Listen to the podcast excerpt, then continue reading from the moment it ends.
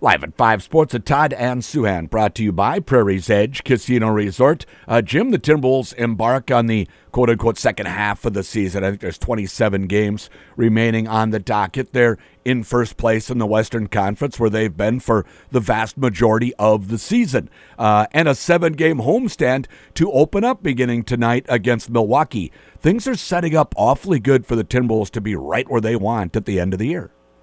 They are. It's fascinating. It's also fascinating to watch the ESPN shows, and they're talking about the uh, you know how the Suns or the Mavericks might be the team to beat, mm-hmm. and uh, you know of course we all know the Nuggets are still the team to beat mm-hmm. uh, in terms of overall um, royalty in the NBA. But in terms of winning the number one seed, the Wolves are the team to beat. Yep. They have the lead. They have an incredibly easy schedule. They're healthy. Uh, they have good vibes. They're on a four-game winning streak. Now, it's not going to go perfectly. You know, just sports don't go perfectly. Sure. They're going to have they'll, they'll lose games they're not supposed to lose. They'll have a bad streak. They'll have a bad week. No doubt about it.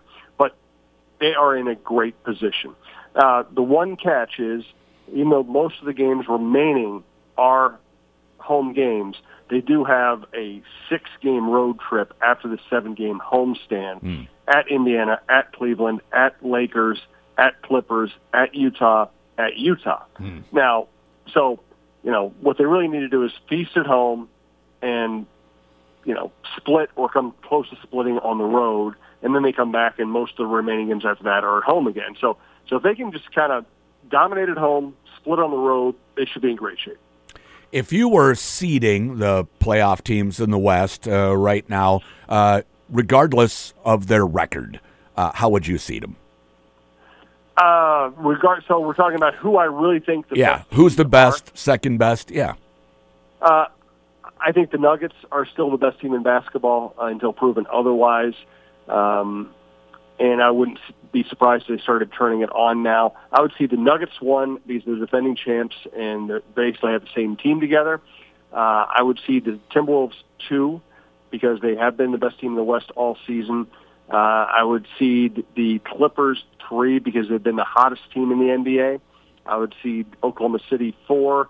Uh, I don't know that I see them having a good playoff run, but I think they've earned a top four seed. Mm-hmm. Um, then I would, right now, I would probably put the Suns five because of the, just the, the great players on the roster. Mm-hmm. Mavericks six because Doncic and Kyrie have really gotten it going. I think they improved themselves dramatically at the trade deadline. Uh, Pelicans because they're still kind of a mystery team. Uh, then the Kings. That would be my top eight. Yeah, and uh, more than uh, reasonable. Obviously, the, the the notable omission is the Golden State Warriors as they've gotten older, but boy, they continue to be down around you know that 10, 9, 10, both they and the Lakers down there.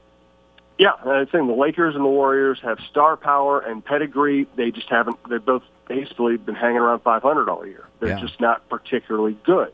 Um, so could either of those teams make a run? Could either of those teams make a run in the playoffs? Of course. Mm-hmm. Uh, but they have serious. Both of them have serious roster flaws, uh, and their superstars are older.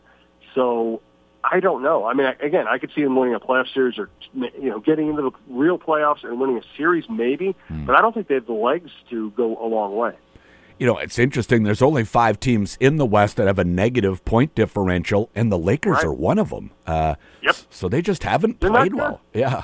They're not good. They yeah. really object. Well, listen, they're above 500. Um, they are not. They, they're not terrible, and they are dangerous because they have two of the best players in the game.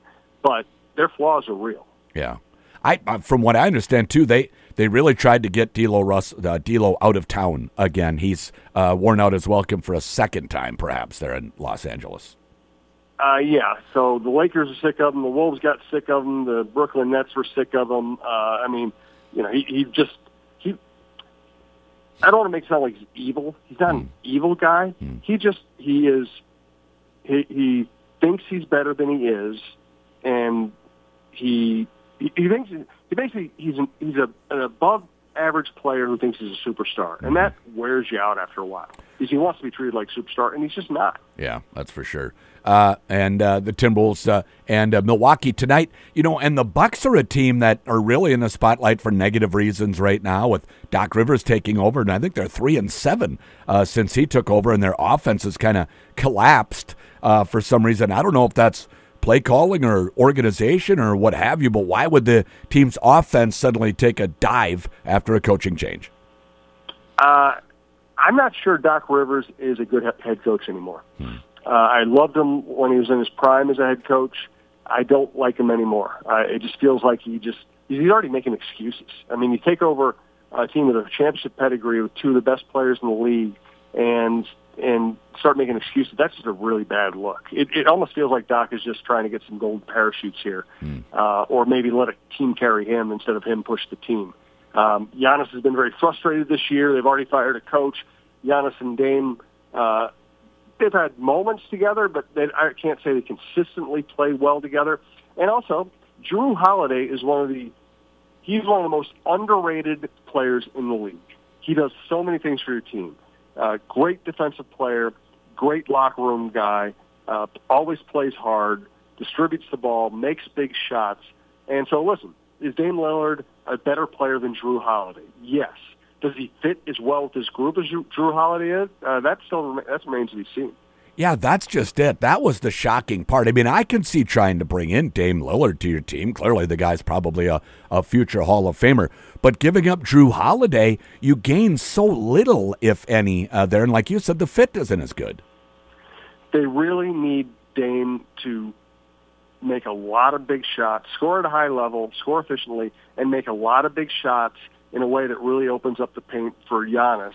Uh, but they the ball movement isn't as good as it used to be. The defense isn't as good as it used to be, and they're going to have to sc- they're going to have to be very efficient scores to make up for it. Mm. Uh, you made the point in your column yesterday that this is probably the best position the Timberwolves uh, franchise has maybe ever been in. Yes, uh, they had. Listen, they've only had one really great year, 2003, 2004. Garnett in his prime, uh, a very good roster. Flip at, at his best. Um, you know, Latrell and Sam Cassell both playing for what they thought would be big contracts if they proved they could win with this group. Great defensive team. Uh, Sam Cassell making big shots in t- tough situations. Garnett, you know, dominating both ends of the floor. That was a really good team. Yeah. Um, this team is as good as that team, at least I think it is, um, but has better depth, better roster construction, and should have a two to four year run at trying to win Western Conference championships, where that team was one and done because as soon as they got past that uh, loss to the Lakers in the Western Conference Finals, Latrell and Sam said, "Okay, pay us," and they didn't get deals they liked, and they mutinied and they got Flip Saunders fired. And it's, it's kind of funny because Flip Saunders later hired Sam Cassell as an assistant coach. That's how good a guy Flip was. Sam got him fired, and he still hired him later in his career. yeah, uh, much missed always uh, Flip Saunders, of course. Uh, so as the uh, uh, season heads uh, down to the stretches as well, it's it's going to get to the postseason, and that's where teams really make their reputations. Do you look at this Timberwolves team and say, yes, this is a team that can win not just in the regular season but the playoffs as well? It definitely can, but as we just detailed when we went through the, this, I mean, there are, there are 10 teams in the West, and some of them have flaws and problems. Mm-hmm. There are 10 teams in the West that can scare you with something, right? I mean, should the, or, should the Wolves beat the Warriors? Yes. Do you feel comfortable going into a series against Steph Curry, and Draymond Green? Not really. Mm. Uh, should the Wolves beat the Lakers? Same thing. Um, I think the Wolves match up really well with Sacramento. I think the Wolves in a long series would would punish uh, Phoenix inside, mm-hmm. but again, you're not comfortable going against Booker and Durant. Um, same with the Mavericks. I mean, the Wolves are better than a lot of these teams, but it's going to come down to matchups. Yeah. It's going to come down to matchups and who plays well in clutch situations in the end. And there's just no guarantee that any of these teams, that you know, a team that with no playoff pedigree is going to do those things. Timberwolves and Bucks tonight, 9 o'clock here on KWLM. Jim, thanks so much. Thanks, Todd. Live at 5 Sports at Todd and Souhan, brought to you by Prairie's Edge Casino Resort.